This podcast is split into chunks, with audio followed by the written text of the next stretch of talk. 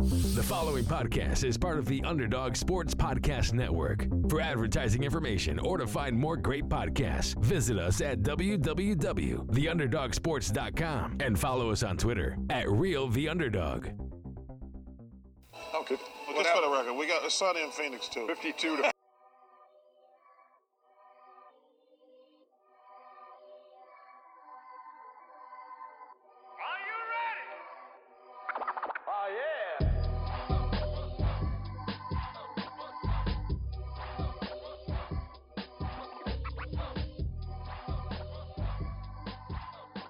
Hello, everyone, and welcome to the Sunny and Phoenix podcast, a weekly podcast where we keep you up to date on everything Phoenix Suns basketball. My name is Charlie Erling, and as always, I'm joined by Mitch Krumpetich. Hello. The Phoenix Suns have clinched the Pacific Division and the number two seed heading into the playoffs. And this week on the show, we'll break down what happened last week to get us here, and then we'll start looking into what the playoffs will actually hold. Follow us on Twitter at Sunny and PHX Pod. Same thing for Instagram. Go on iTunes, leave us a five star review and a comment, and you will get a shout out on the show. All right, big shout outs are in order. So, our bet question from last week was what seed will the Suns end up? Between the two of us, you won, Charlie, because you said two, I said one. I was trying to be, be more optimistic. Now, we have no stakes riding on the bet question for the regular season, but we do for the postseason, and we will get into that a little bit later. So, shout outs in the meantime go to Omar at midcard at best on Twitter and at Sunderous Dunks on Twitter, who has won quite a few of these. Uh, they both said that the Suns would be number two. So congrats to Omar and Sunderous Dunks. And special shout out to Sunderous Dunks because he he let us know that he predicted the Suns would get the two seed at the beginning of the season. So Wow.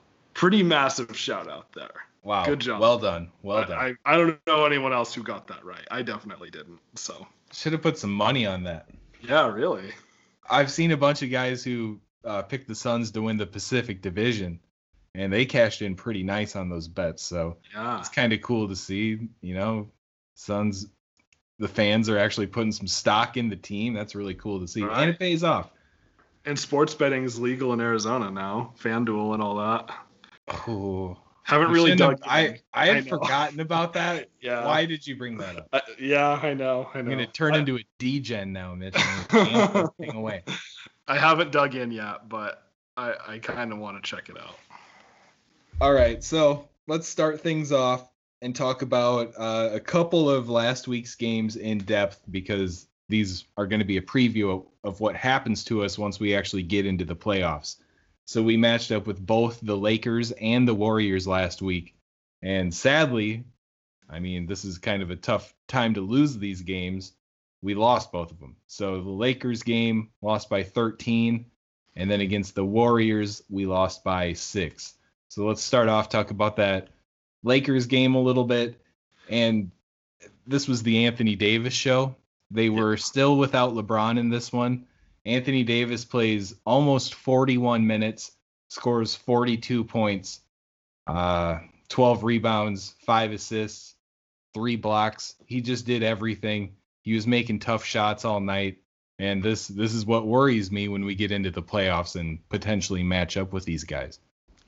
Yeah, the Lakers are not a good matchup for us. One interesting take I saw a lot of people saying uh, is that the Suns know they could potentially and maybe somewhat likely match up against the Lakers in the playoffs. So that they were holding back a lot on what they were going to run and all of that kind of thing. I don't know how much I buy into that. Maybe to a certain extent. I think we wanted to win this game, though. I mean, every game last week was very important uh, for seeding and and uh, the playoffs moving forward. So I think we wanted to win, but I do I do see the potential for us to really not show our hand too much, even at the expense of a loss. Yeah, and that's a good point. And we saw something a little interesting in this one with Torrey Craig in the starting lineup and then only playing nine minutes in the game. Uh, while Crowder came off the bench and played 27, Saric only played 13 off the bench as well. So, you know, we, would normally write in Crowder or maybe Saric as the starter for this one, but we go with Torrey Craig. Doesn't quite pan out, but I like the idea of Craig playing against the team like the Lakers because he's physical. He crashes the boards, and we're going to need some of that when we're matching up with these guys with Drummond, Davis, and LeBron. Yeah, plus with Anthony Davis coming back, it's the Anthony Davis show basically. He wanted to kind of get back into his groove, and he did. Um, I, I don't know if he's going to be scoring 40 every night if we're to play them in the playoffs. I mean, I know he's a tough matchup for us, but I think we can hold him to under 40. Yeah, I hope so. I and I, I think that'll be DeAndre Ayton's job, and I, I think that he's the man to be able to do it. Yeah. And looking at this Lakers scoreboard a little bit, they shot 41 free throws in this game, and I think that's something that we're gonna have to look out for if we do yeah. match up with them. They they did everything they could to get to the rim, knowing that we're a team that doesn't defend the rim all so well. And this was a game where Ayton played 32 minutes and just didn't really get anything going on either side. So it was yeah. tough seeing him kind of get abused in this one. And we really got to hope we see a different Ayton if we match up with them again. Yeah, and you know, there's a lot of interesting stuff here because we know that in the playoffs, the the game is a little bit different. The refs let them play a bit more. It can be a bit more physical. We do also know that there's a respect factor. Teams like the Lakers are going to get a lot more calls than teams like the Suns who haven't been to the playoffs in a long time. We have to recognize that. And then the third element is we do foul a lot. Whether there's bias or not, we do tend to foul quite a bit. We have players like Frank Kaminsky who just back into guys because that's all they can do uh, we we do kind of foul a little more than I would like. Not as much as in years past, but uh, we're not great about about fouling less sometimes. Yep, that's the truth. So if we do match up with these guys again, we don't want to see them go to the line 41 times. I mean, Caruso gets to the line eight times just by putting yeah, his head down ridiculous. and trying to get into the lane.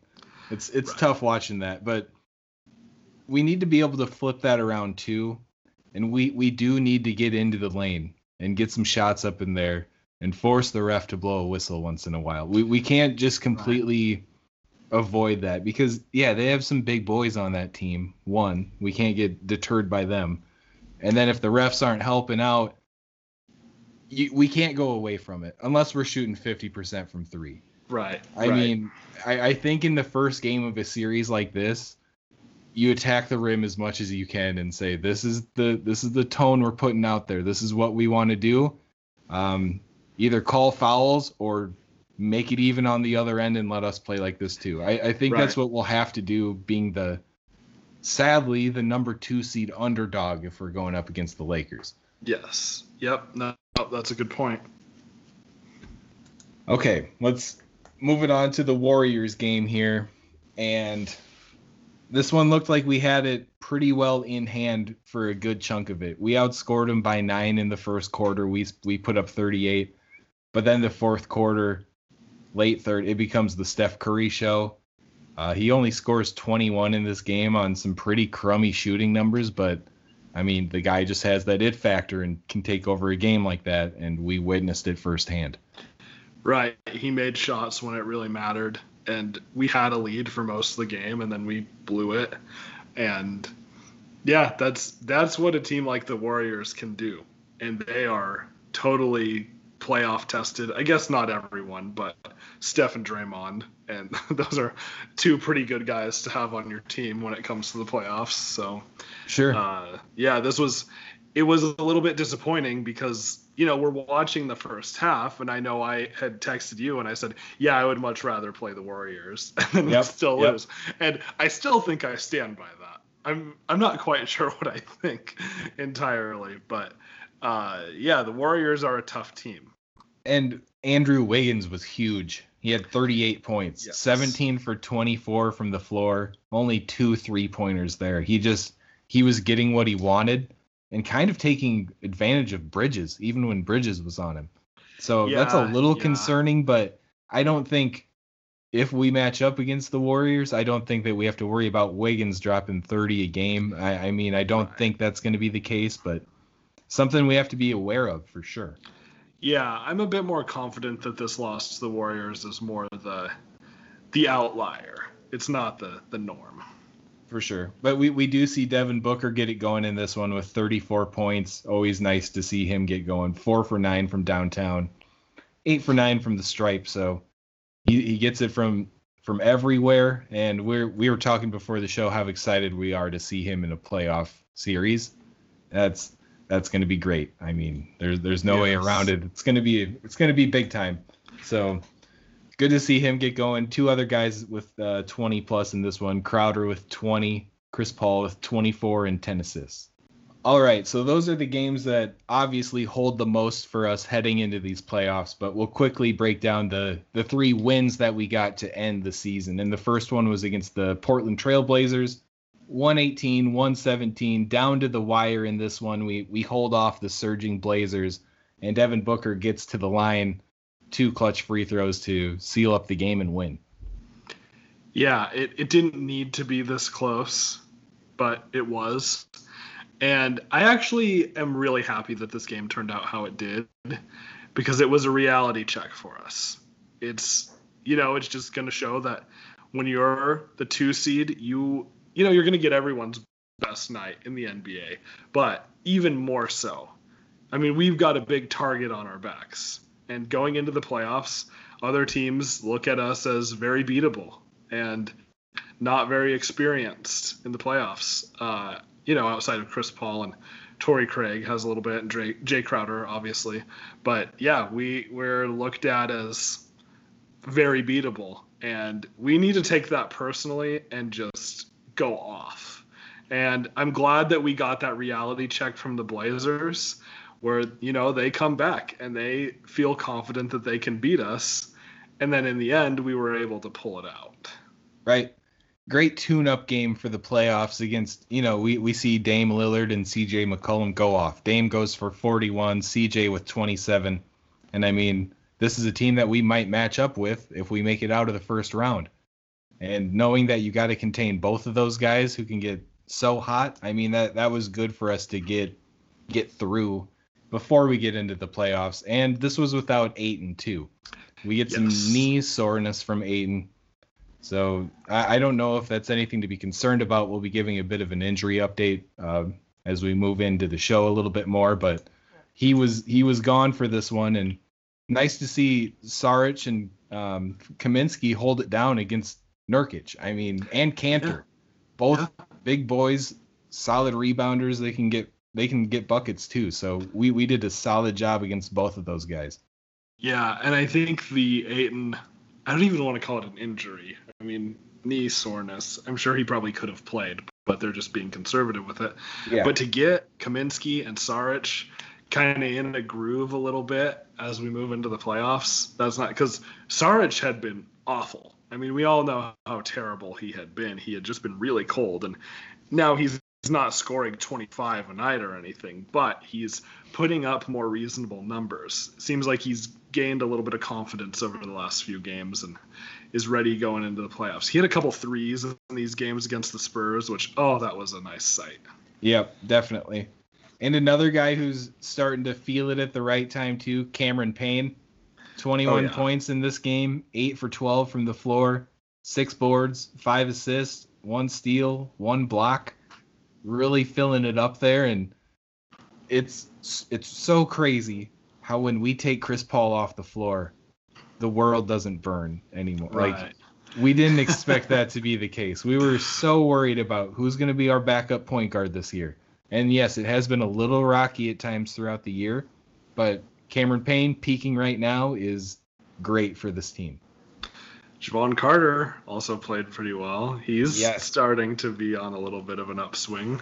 Yep, I love that. And Carter, what a great guy to have. I mean, he doesn't have any playoff experience either, but that's a guy I want on my bench sitting next to me, keeping everybody in check, saying, hey, it's all about this. you got to play 110% like I do. And I, oh, what a what a squad! What a squad! Yeah. This is great. Oh yeah, Jevon Carter plays preseason games like they're playoff games. So Oh yeah. yeah, well, he's a good guy to have for Oh sure. yeah. and and uh, got to note, Mikal Bridges is getting into a little something here lately too, playing some Yeah. great ball. He played 41 minutes in this game, goes six for nine from the floor, 21 points, and a big 11 rebounds out of Bridges. Beautiful. Career high. Career high. Great to see Yeah. it. Double double. Bridges Bridges has been nice. I know it. He's going to be a big part of these playoffs, and you know it. I mean, you have to play defense. He's our he's our man there. And then even once we get into a half court set, I like what he can do. He's been he's been displaying that uh elbow game a little bit, Yes. hitting those those soft touch jumpers around that area, and I I just like seeing everything that he can do. And he's so great at finishing at the rim. We brought up a few weeks ago that he was in the what was it number two in the or top five in the league for finishing percentage under the rim, Yeah. which was just so shocking to see. But I mean, look at him on a fast break. Kind of reminds me of T.J. Warren from a year or two. ago. Yeah, yeah, a little Just- bit. And It seems like everything just drops when he's going full speed on a fast break. Yes, and his cuts to the basket, and you know when when we see these national TV broadcasts, a lot of people are saying, "Oh, he's a great three and D guy," and I'm like, he's really not. He's a two way player. Yeah. And I actually heard, I forget who it was, but there was one national announcer who said that at one point. Mikal Bridges is a two way kind of guy. And I'm like, yeah, he's more than a three and D player because he cuts to the rim so well. And he's got his elbow game developing. He's he's got that little step back that he's starting to really get a handle on, which is Yep. great. So yeah, I look at him a lot more as like a two way player than a three and D in particular. yeah, I totally agree with that. Especially 100%. because I mean we have the prototypical three and D player in Jae Crowder. I mean, it, watch Jae Crowder try to shoot anything inside the three point line. It's awkward. He hates it. You know, he he'll take five steps back to get a three if he has to. Sure, he can you know finish at the rim on a fast break here and there, but he is three and D, and I see Mikal as just a lot different than that. Totally. All right. And then we get to move into these two Spurs games that ended the year, both at 11 local time. Just really weird way to end the season, but two wins. Uh, in the first one, the Spurs sat a lot of their better players, while in the second one, we were able to give our guys a rest and they played their good players. But I mean, both both wins. Obviously, the first matchup, a 37 point win nice little uh, momentum boost at that point, I'd say. And then coming into the last game of the year, I mean, that was just such a feel good game the way it ended. It Yeah. just just the icing on the cake of this season for sure. Oh yeah, I mean, especially that second game, starting Jalen Smith. Yeah. I mean, we had all of our best players just sitting and resting, except Mikal played five minutes so that he can keep his games played streak alive. Um, the, I mean, that was so satisfying, especially because you know Tim Duncan just gets inaugurated into the Hall of Fame. Popovich misses the first game to be be there for his speech, and then the Spurs lose two games to our scrubs. Like it feels really good. Yeah, as a Suns fan, you got to just appreciate this moment. Your your number 2 Suns handling the number 10 Spurs two games in a row to close the season. I mean, just beautiful. Yeah. Yeah. And this game, this is just such a feel good thing with E'Twaun Moore in this one. I just want to just zone in on that real quick. I mean, this is a guy who he's been around the league, a veteran on our team, gets minutes at the beginning of the year, and then all of a sudden it's it's Jevon and Cam Payne time. Uh, him and Langston move to the bench. They sit for how many straight games? Their minutes are gone but you know they're at practice every day, busting it, working with our guys. And then we get to this last game of the season, which really ended up having no meaning. But he gets in there and he's ready to go. E'Twaun Moore's ready to play basketball today. He plays 21 minutes. He scores 22 points. Misses only one shot on the entire game. And then the three pointer to win it. It I mean you, you just kinda it's as a as a role player, you know, a guy who's always on the move. What what a what a cool story. I mean, he'll he'll probably never forget that. And this is only the Right. beginning of what's going on with this team. I, we we still have a playoff run, but I mean, it's just so cool that we signed guys like this, who he wasn't mad that he. I mean, he was probably upset that he wasn't getting time, but he didn't make a big deal out of it. He's not that kind of guy, and seeing him get rewarded like this, and then reward the team as well, just really cool. Yeah. James Jones has done a heck of a job with this roster. Yeah. I mean, James and Monty both. I mean, what Yeah. what a great pair. I hope those guys are boys. I hope they're, you know, I hope that they. They've got to be. yeah, I mean, I they mean- have to be enjoying themselves right now. This is pretty cool, but Oh, and there's, yeah. there's so I- much more. There's so much more to come too, and it's so Yeah. exciting. I mean, we we may look back on this as one of the best things to happen to the Suns franchise. For sure. Yeah. Man, I don't know that it's it's a little emotional. I don't know that that oh, each one totally thing hit me today, and I was like, oh, we- we're doing we're doing things right now. Yeah. We're doing things right. And then I mean, Langston too. He he's been getting minutes these last two games. He, he's ready to play. I I just love having that. And Eddie Johnson on the on to uh, the game, the second one against the Spurs said he he was recalling from earlier in the year. He said that E'Twaun Moore or Langston Galloway are going to make a difference in a playoff game this year. He said that at like the beginning of the season, and then he he recalled that again today. I still I I'm in it. I I think if you know someone gets in foul trouble and we need a few minutes off the bench, I see Langston Galloway going in and hitting three three pointers in a row to seal a game or something crazy like that. That's not Yeah. that's not wild. No, I could see it, and I mean, it's it's cathartic to see this, to see us do stuff the right way, to build a team around Devin Booker and Chris Paul and Mikal Bridges, and you know, to go from what we've been through. I mean, Suns fans deserve this. Like we deserve this. We've been through so much garbage, and to see the team play how we're playing right now, I mean, it's the best word I have is cathartic. It really is. It feels so good. and I mean, just the the whole squad. Watch them all celebrate while Jalen Smith gets his first start, his first double double. And I mean, everybody was going nuts for E'Twaun and Langston too. Like these guys, this is a this is a team. It's Yeah. something special, and Yeah. I'm not trying to get my hopes up too high before we even play our first playoff game. But I mean, at this point, no matter what happens, this season is a win.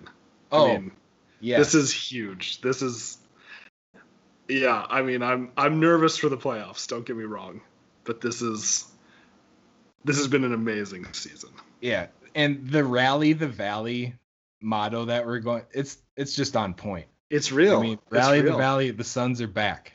We're Yeah. not kidding around anymore. Like it's actually happening this time. Rally the Right. valley. I, I went to take the trash out in my complex the other day. And last few days of living in this place, so kind of taking that in too. Normally I'll put my Suns hat on or whatever and I'll be the only one I notice, but I take the trash out. I don't have to go very far and I see two or three other people wearing sun stuff. Yeah. It's I mean it is everywhere. Everyone is all in. I saw a dude rocking a D book jersey filling up his car with gas today. And Yeah. I mean, I I'm used to seeing Cardinals jerseys everywhere. That's Yeah. that's pretty normal to see, but the Suns jerseys and you like the hats are definitely starting to creep back out and it's cool to see. Yeah, it is. All right. So, let's talk about the playoffs in, in a whole right now. Let's talk about the whole West, the matchups that are going to happen. Um, and we're likely, oh, well, we're definitely going to be playing either the Lakers or the Warriors. We just touched on that. We'll get into it a little bit more. But around the league, let's just take a little peek and see what's going to happen. So, sadly, the Suns, we had it for a minute. We had that number one seed, but we weren't able to get it back. Utah is holding on to that, and then they'll be facing the loser of the 7 8 game versus the winner of the 9 10 game. The the winner of the or the loser, Yeah. the winner of that. The winner of oh, that It's so confusing. to Yes, it is. But you got it. That was it. The Okay. winner of the game versus the 9-10 winner and the 7-8 loser. So likely, I'd say the Grizzlies versus the Warriors, and probably the Warriors. Yeah. So just to be clear, Lakers are seven, Warriors are eight. They play. Whoever wins is the seven seed. The loser of that game plays the winner of Grizzlies and Spurs. Was that a better way to explain it? The eight seed. Yeah. Yeah. Okay. I blew it. it's confusing. That's the point. It's That's the whole thing with this play-in tournament. Like, it's it is a little bit confusing, but I, I I just have to say I like it. I think the play-in tournament is cool. I love it in baseball. I think it's cool in basketball too because these teams get more of a chance. It's uh, a way to kind of deter tanking a little bit more. Um, and I, these games are so high stakes. I mean, we're gonna see Grizzlies Spurs single elimination, one game, like college basketball style. Yep. Winner Yeah, go I mean- home. Yeah, so meaningful. And in the East, we'll talk about this a little later. The East, it's even more wild because those games are some of them are really up for grabs. Um, but I, I think this is great, and I know that if the Suns were the seven seed this year, I would hate it and I'd be furious. Yeah, I, I feel that. But look at, I mean, let's go back to the bubble, and because Yeah. that's kind of the the thing that made this happen. Maybe I guess would be a good Yeah. way to put it.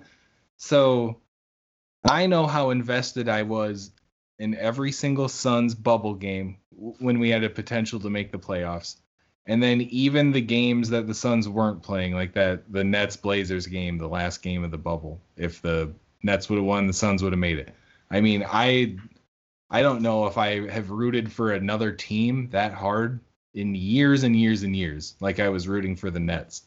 So for Yeah. the league, you have to think that it's it's such a good thing because I Oh, mean, yeah. imagine if teams were fighting for the 10 spot a little more um, tighter than it was this year.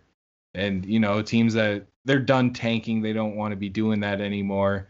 And then, you know, the whole week before the play in means a lot. It, it Yeah. makes more more basketball mean more. And Right. I'm all, I'm all about that. Yes, I, I think it's amazing for the league, and yeah, I think I love it as long as the Suns aren't the seventh seed. Because if you're 9-10, you love it, because otherwise you wouldn't even have a chance. Right. If you're the eight seed, I could see it going either way. If you're the seven seed, you would probably really hate it. Yeah. I mean, yeah, because today there were teams that were, you know, avoiding winning, not not like tanking or anything, but to get matchups of who would be in the play-in or not right. and stuff like that. So I I think it's just all around good.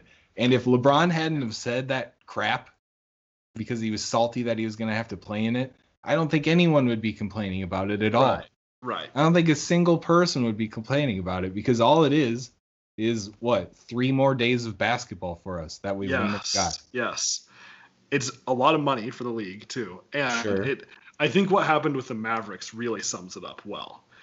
At the beginning of the season, the Mavericks and Mark Cuban and Luka and all of them were like, This is great. The play in tournament's awesome. And then as soon as they're slated to be in it, they're like, This is the stupidest idea. We hate this. Yeah, And it's like, you didn't say that. You thought it was awesome when you weren't affected by it. you right. know? Yeah, like LeBron. Right, exactly. He Everyone it thinks it's year. great until it directly affects you. Yeah, that that's fair enough to say, And but it is great. And we can say that because we're not in it. right. Yeah, I mean, ask us next year if Chris Paul Yeah. doesn't come back or whatever the case may be. We'll we'll uh-uh. have to see what happens, but I mean, as of now, I hope it's. Is it something that's set in stone for the future, or is this kind of a test for a year? I yeah, I, I mean it, it's sounding like they're gonna try to continue it. It sounds like that's the goal, but I don't think anything's set in stone as of And then there's always talks about a mid-season tournament too. Yeah. I think if anything, it puts us more in that direction of Yeah. getting more of these tournament type things. Um the WNBA, they're doing this. Um, they're doing kind of a early season tournament. And it's it reminds me a little bit of college basketball. Like um college basketball will do these mini tournaments for when they go, you know, around Thanksgiving. A lot of the Right. college teams go and play these the Maui Invitational or the there's the Battle for Atlantis or whatever.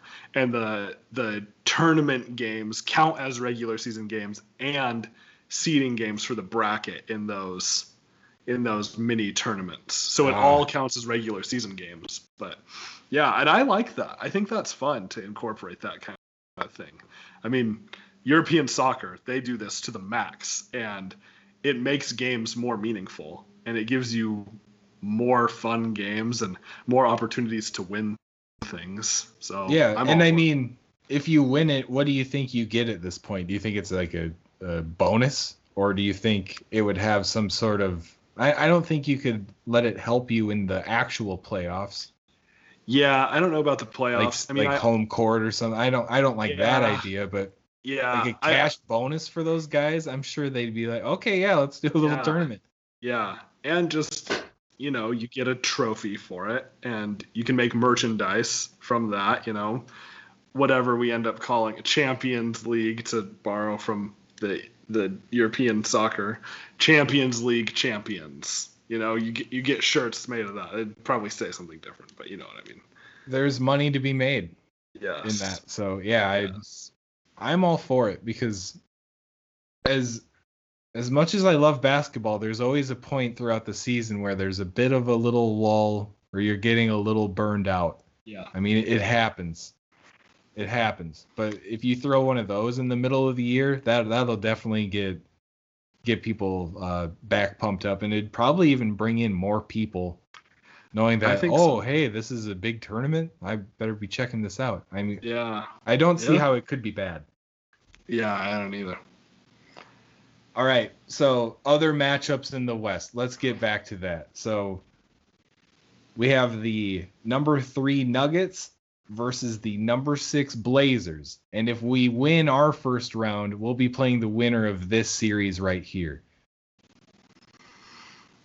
Yeah, this is going to be a good series, especially because these teams just played each other. And the Blazers won easily, but I'm sure the Nuggets were not showing anything, knowing that they could play the Blazers. Right. Um, yeah, it's.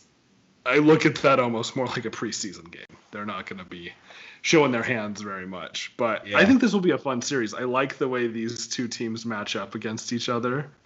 I think it's going to be a, a fun series here, and uh, I do think the Nuggets are going to take it. I think the Nuggets are are better. I mean, Jokic is really really hard to stop. That team has been firing on all cylinders, even without Jamal Murray. Uh, but I think it'll be good. I think the Blazers will take a couple games. I can see the Nuggets winning in six, maybe. Yeah. I, I can get with that too. And I kind of like the clash in styles of these two because you got the Nuggets. It's going to be a lot of Jokic, obviously, some Michael Porter Jr., and then obviously the the guard duo in, duo in Portland that we talked about earlier in the show. But yeah, playoff playoff time and Damian Lillard. That's that's going to be a good watch. It's always fun to watch uh, Blazers basketball in the playoffs. Yes, but yeah, give me the Nuggets in that one. I'm with you there. And then the other series that's locked in for sure is the Clippers and Mavericks. This should be a, a pretty fun one. I, I'm interested to see the Clippers, uh, what they're going to be doing, firing on all cylinders, playing both both their guys every every game here. Yeah, and this is a rematch from the series last year, Right. so that's a Oh. fun storyline. yeah, Yeah, a bit different. You know, I, I think the the main culprit from the smack talk that happened in that one is now, um, you know, same arena but different team. yeah, So, yeah, that that one should be a good series too. And again, like Dame watching Luka playoff time, it's obviously going to be fun basketball. So, yeah, and uh, you know, the Clippers have had their struggles in the playoffs. Paul George, for whatever reason, just can't get it going lately in the playoffs. And uh, I do think I'm going to take the Clippers in this series, though. Uh, I just don't think the Mavericks have quite the firepower to deal with the Clippers. And I mean, Kawhi is just very, very good and has won a championship, has won multiple championships. Uh, I, I, think it's going to be very difficult to stop him.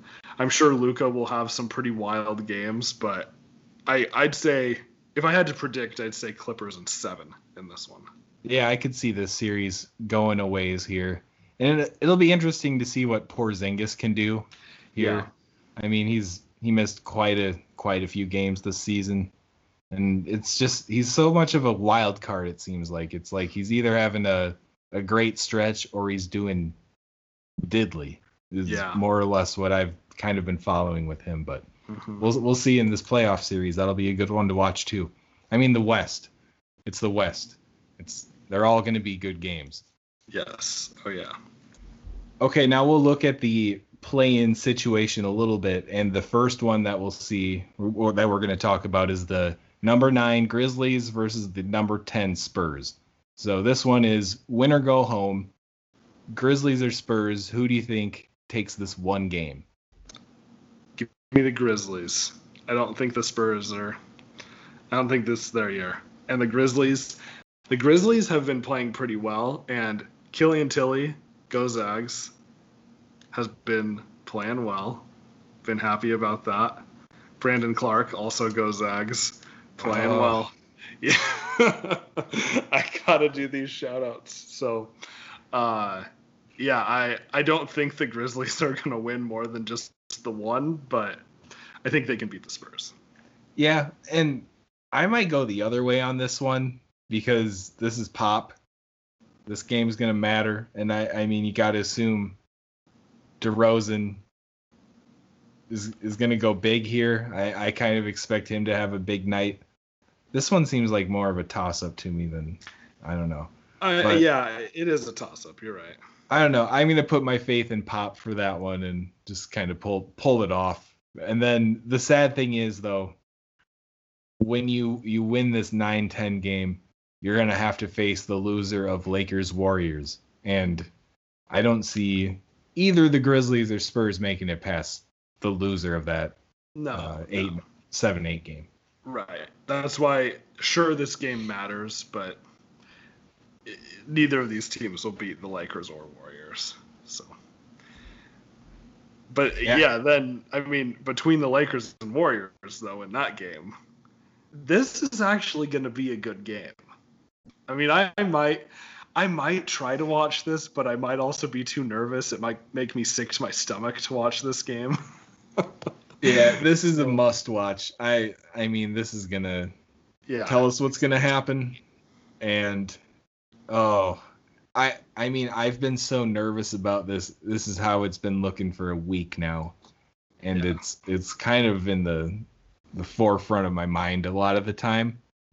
Who's gonna get out of this one, and what's gonna happen? But I don't know. Who are you putting your money on? It, it's one game.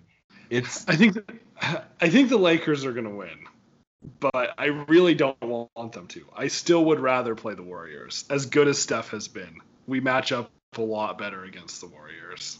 Right. Yeah.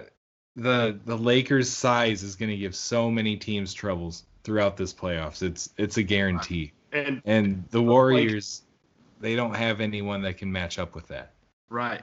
And keep this in mind. If the Warriors win this game, and the Lakers make it all the way through, we would not see the Lakers until the finals, the the Western Conference Finals. That'd be nice because they'd be on the exact opposite side of the bracket. That'd be ideal. Yeah. so we really need the Warriors to win this game.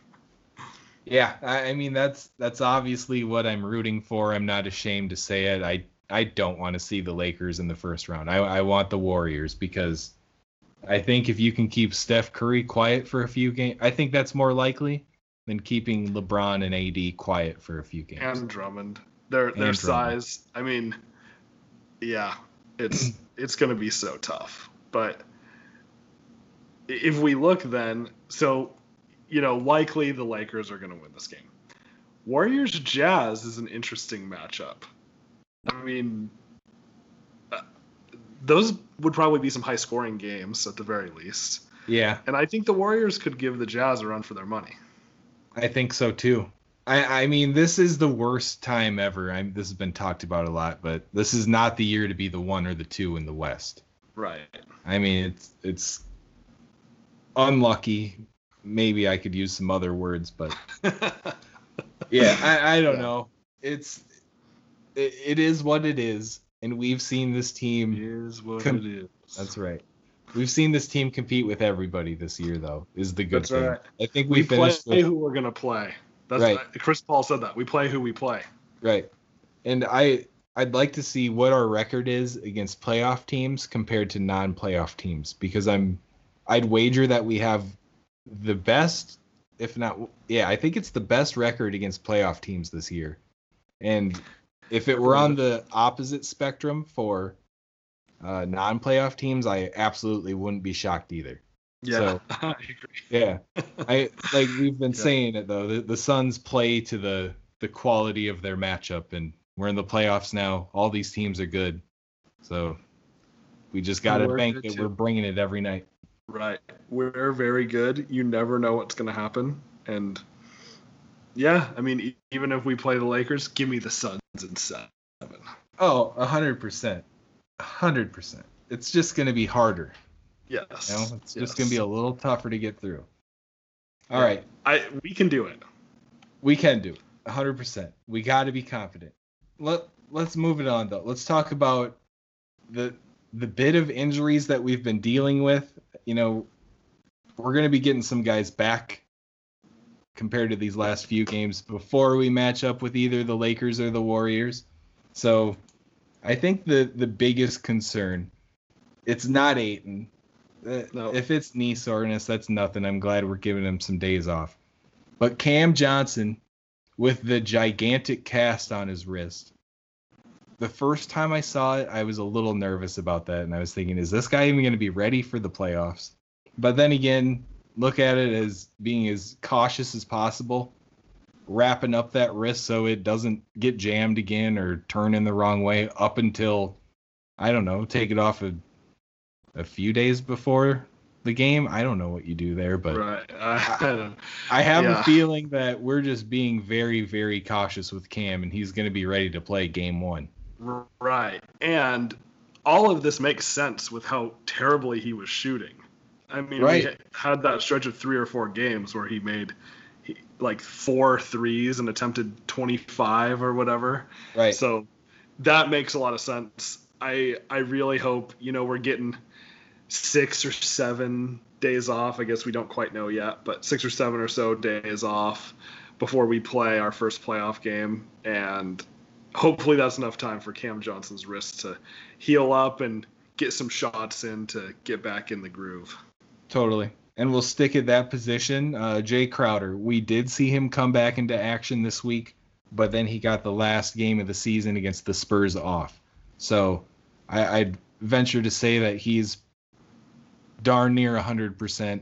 I don't think we're worried about him at all moving forward, but um, this was a game where we were able to give Crowder the night off, Ayton the night off, CP3 the night off, and Booker the night off Yes. So- re- being able to rest these guys and still put the pressure on the Jazz for that one seed. What what a win-win situation. But oh yeah. getting all those guys rest, getting our bench guys a little run just in case, you know, get them a little tuned up too. I'm pretty much a solid situation injury wise for the Suns right now. Yes, and Crowder is amazing. I mean, Crowder has had six weeks off, pretty much, in a calendar year. So yeah. that's pretty amazing. Yeah, I mean, this time a year ago, about. he was getting going in the. I guess the bubble was starting around this time. like right now. Yeah, a year ago. Yeah. So yeah, in a calendar year, he's had six weeks off. That's Yep. unreal. That's So- getting one of our more veteran players that is obviously great. Uh, Chris Paul might be getting benefited the most out of this time off, so that's great to see too. Yeah, definitely. And then still nothing new about um, Abdel Abdel Nader. I don't think we've heard anything new. We see him on the sideline. Uh, I don't know. He he's not a necessity for us, but again, he's a nice guy to have around. Uh, he can do it all. Throw him in, and he can guard a few positions. I, I just really like Nader, but not the end of the world if he's not back in time to play because who knows where he'd even really fall into the lineup at this point. It's been quite a while. Right. I'd love to have our full roster available, but that's hard to do. Until then, Ty-Shon Alexander, you're suited up, brother. Yeah. Be ready. You never know when you're going to need to play two minutes. Hey, I'd gladly see Tyshawn get a log a few playoff Oh, minutes though. if he because gets you know to what play that means. Yeah. Oh, yeah. Oh, I hope he gets to play 20 minutes. There, there you go. There you go. Okay. All right. So the East. Do we want to hit on the East real quick here? yeah. Okay, so the, let's start with the play-in situation because this will be a lot of fun. We have the Boston Celtics number seven, the Washington Wizards number eight. That'll be one matchup, and then the nine ten is Pacers and Hornets.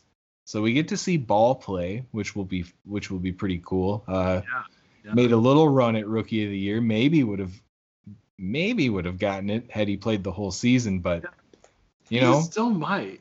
Might. I don't know. I'm putting my I mean, money on Edwards, but I, I Edwards has been awesome. He has Yeah. been very good. But Ball's been good. Yeah, I don't know. It, we'll also get to see some really great former Gonzaga players here. Rui Oh, Hachimura with the on. Wizards, go Zags. Domantas Sabonis with the Pacers, go Zags. He's been awesome. Sabonis has had a great year. for sure. So. I am looking forward to this, to see those guys in the playoffs. Yeah. And I think Celtics and Wizards will be fantastic. I mean, the Celtics are without Jaylen Brown, but I mean, Russ playing the way he has been lately, and then throw in the rest of those guys, they'll be able to score some points. And I don't know, man. I, I think anything can happen in a lot of these series out in the East. Oh yeah, these these East play-in games, they're all just toss-ups. I think it's pretty clear in the West. Hopefully we're wrong, but it's a bit I hope more. so. Yeah, yeah. Uh, the East, it's like totally up for grabs. I think the Wizards are going to beat the Celtics. I think the Pacers are going to beat the Hornets. I think the Celtics will beat the Pacers. So then it'll be Sixers, Celtics as the one eight matchup, and Wizards Nets as the two seven. Wow, that's that's gonna be jam packed too. And when's the last time that we've seen an East playoffs like this? Yeah, it's been a long time. Yeah, I think it's gonna be great. So, and then what, what do we got towards the end there? Bucks and Heat. Bucks and Heat, that's going to be interesting. I mean, the Heat are kind of hitting their stride. You can tell they've been kind of tired this season, and rightly so. You know, Right. we've seen some of the same stuff with the Lakers, um, but they're kind of hitting their stride at the perfect time. The Bucks, man, I don't know what to make of the Bucks because Giannis is so good, Khris Middleton's good, Jrue Holiday is good, and they just haven't been able to put it together. Now I think they'll beat the Heat and I don't know that it will even be that difficult for them. But I don't know. I just I don't think they're going to make the finals or anything like that, and they're going to have to play the winner of the uh, Nets Wizards, which will probably be the Nets. And I mean, the Nets I think can pretty easily beat the Bucks. Yep, I agree with that too. And then in the East, the four-five playoff matchup that literally no one ever thought would happen. the New York Yeah. Knicks and Atlanta Hawks. I mean, the the Knicks are such a cool story this year. I Yeah. mean, Julius Randle leading them to the four seed is pretty amazing. And then the Hawks coming back after firing their coach, bringing in Nate McMillan. They turned their season around. I think they went 26 and 11 with McMillan. Something like that. So- yeah. yeah, It's I a mean, great story. Yeah, I, I think it'll be a fun series because honestly, I I'd say that one's just that one's pretty up for grabs too. I think either I- team could win that. I have no idea who to pick. Um, you know what? I think I'm going to go with the Knicks actually, just because since I'm moving, I was doing some packing today, and I packed my Elfrid Payton Suns jersey. Oh boy. So in honor of Elfrid Payton's time in the Valley of the Sun, I'm gonna take the Knicks in this one. So your uh, new house, you're gonna have a Elfrid Payton shrine room, right? yeah. Yeah. Uh, still looking for a lock of that hair. I'm just kidding.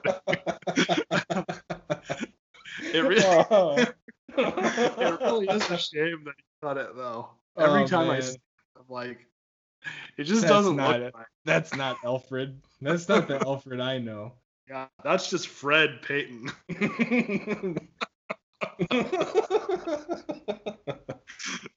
oh, that's so good. I hope other people think this is funny. Uh, we have a subreddit, uh, r slash Elfrid Payton's hair. yeah. It's. I think we need to find new management for it. We need to get someone out of New York to take that over. But I think I posted one time after he left Phoenix. Yeah. We had a little bit of hype on that for for, yeah, for like For one day. day. Yeah.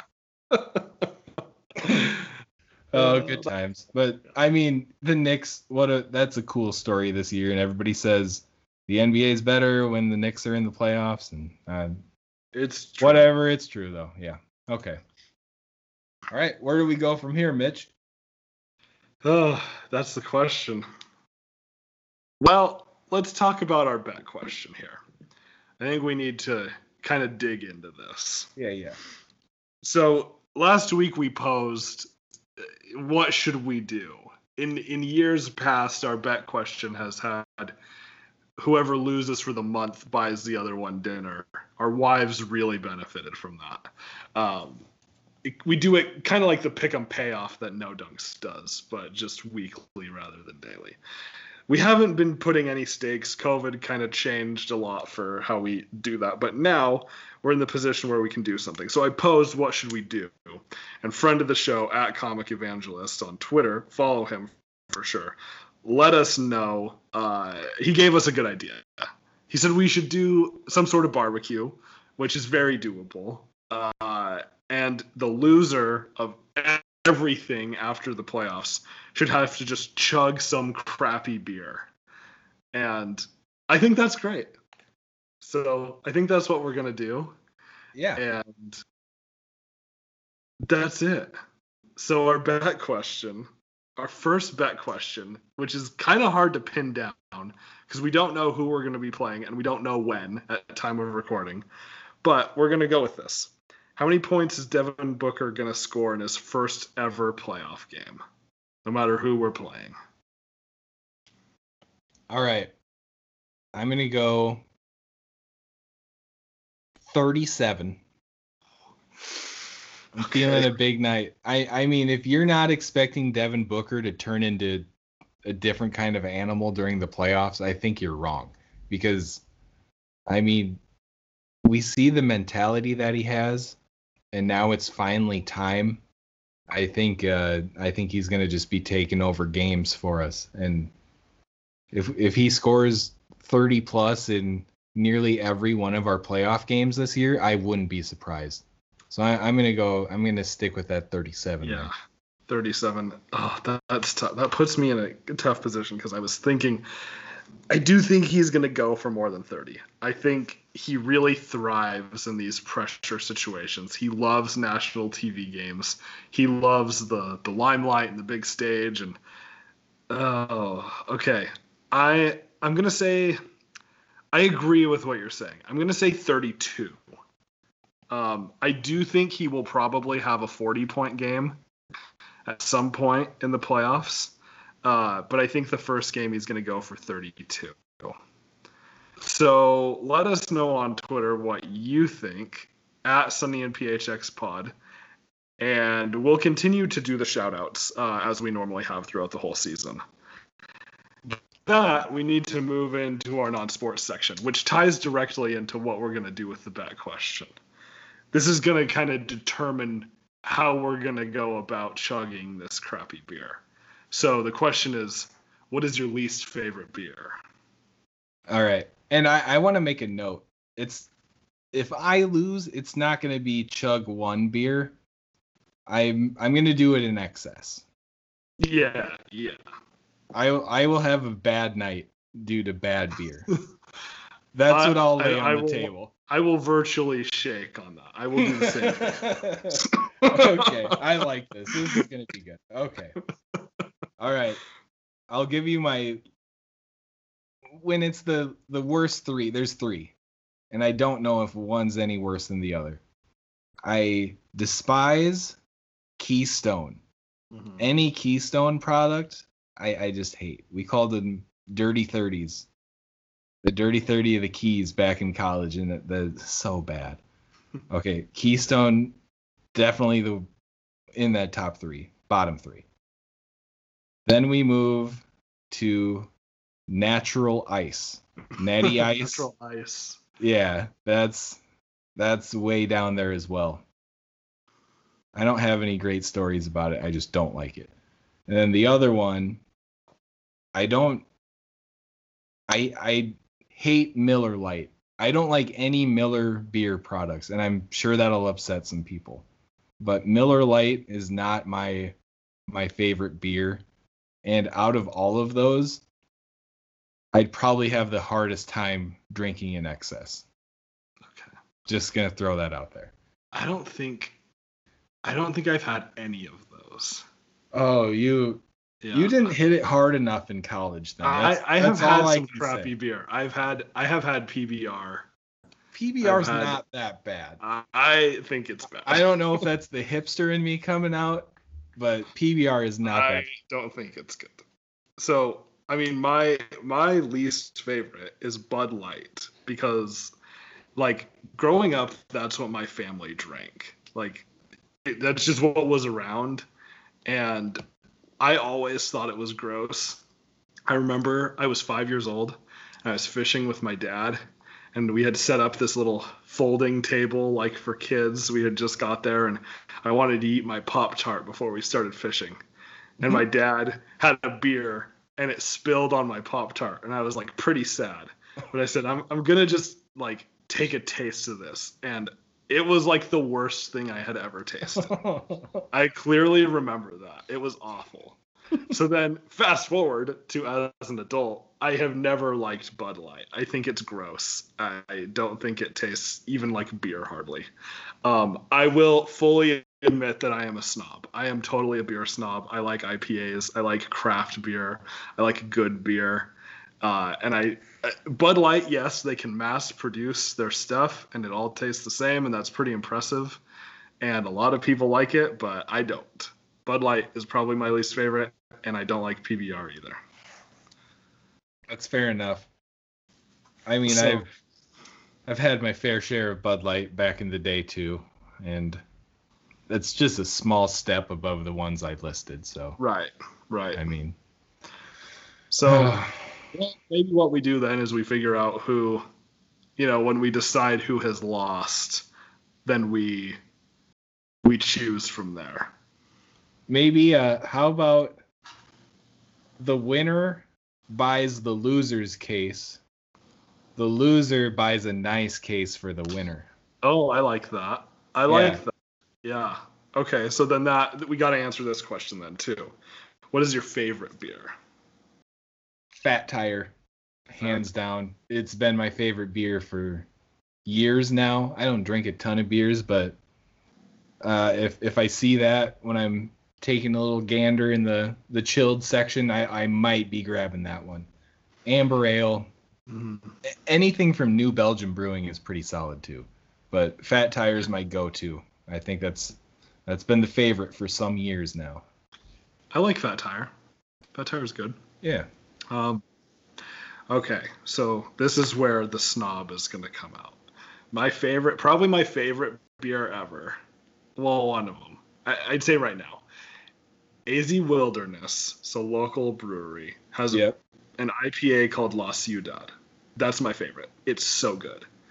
Um, my wife got me a crowler of that for Christmas, and it was gone very quickly. I was Nice. pumped with that. So yeah, very good. Um, I really love sours. I don't know that I can point to like one specific sour off the top of my head, but I like the really intense, really sour, like almost bitter sours, like the ones that I went to Ballast Point Brewery in San Diego, and the guy working there described one sour as like it'll rip your face off, and that's what I like. I want my face ripped off. I love those really intense sour beers. Um, then if we're going like generic stuff, the hipster goes away. Uh, Modelo is like Oh, my Yeah, I mean, yeah. that's that's like a sentimental thing too. So yeah, I got to throw that in there, give it some love. But yeah, I'd say right now, La Ciudad from AZ Wilderness is the best. And then I also really like um, there's another IPA by Deschutes called Fresh Squeezed. That one's really good. Yep, I never really got into the IPA game. Mm-hmm. I, I've had a few, didn't really mind them, but do you drink more than one? I'm not trying to like call you out, but No, it's more of May- a one, one or maybe two, and that's about two. it, right? Yeah, that's it's how not- that's how I kind of see it. Yeah, they're not built for like drinking a ton of. I look Right. at drinking IPAs kind of like drinking wine, where you're like really trying to look at what flavors are in it. Like it's the point of it is drinking it because it tastes good, like getting the complex flavors. Right. And now it has taken me a long time to get to this point. I remember the first time I drank IPAs, I thought they were terrible, and I could only drink Blue Moon for like the first couple years that I drank beer. But as I got older and my palate evolved and I knew what to look for and that kind of thing, uh, I moved more into that. And I still don't like super duper intense IPAs like the the IBUs, the high IBU tells you like how hoppy it will be. And I don't go for the super high ones. That's what my wife does. She loves the really hoppy, really bitter ones. Some of the stuff she likes I think is okay, but some of it is just too much for me. Um, but these fresh squeezed and La Ciudad are like you can drink them. They're very drinkable. They're refreshing. I love them in the summer. Yeah, I hear you. But we can agree on if you're gonna be drinking more than three, it's it's deli time. Oh yeah, yeah. It, okay, one more. I got to shout out one more. Uh, Ballast Point Grapefruit Sculpin. I could drink quite a few of those. Ah, I like those a lot. see, I I remember I, there was a point where I got into the like the lemon shandy a Yeah. little bit, Those can be fun. and but the those are just like Coors Light with a little bit of fake lemon juice in it to Yes, me at, at this point. Well, that's I- all they. Yeah, I need to find a I need to find a nice like I like the fruit flavor aspect of some. I need to find a good one with it though. Yeah, that's why I like sours and saisons. Those can have some good fruit Hmm. to them. IPAs can have grapefruit, or sometimes there there's a variety of fruit that can come with that. Or um, there's nothing wrong with cider. I don't think there's anything wrong with cider. I've had some pretty good ciders. Um, my wife really likes this pineapple cider. Um, I have no problem with that stuff. It's, I mean, it's kind of like drinking juice, but it's super refreshing. And when it gets hot out, cider can be pretty good. For sure. Yep, but playoffs coming up. I think a case of delis will probably be a necessity in the fridge. Oh, I yeah. think that'll have to be on hand. Yep. And that will not be hard. I'm looking at one right now. There we go. there we go. All right. Is this it? Are we done? This is a. this We're ends done. the show. We thank you guys for tuning in. Obviously, we're very excited for the Sunny and Phoenix podcast to make its playoff debut.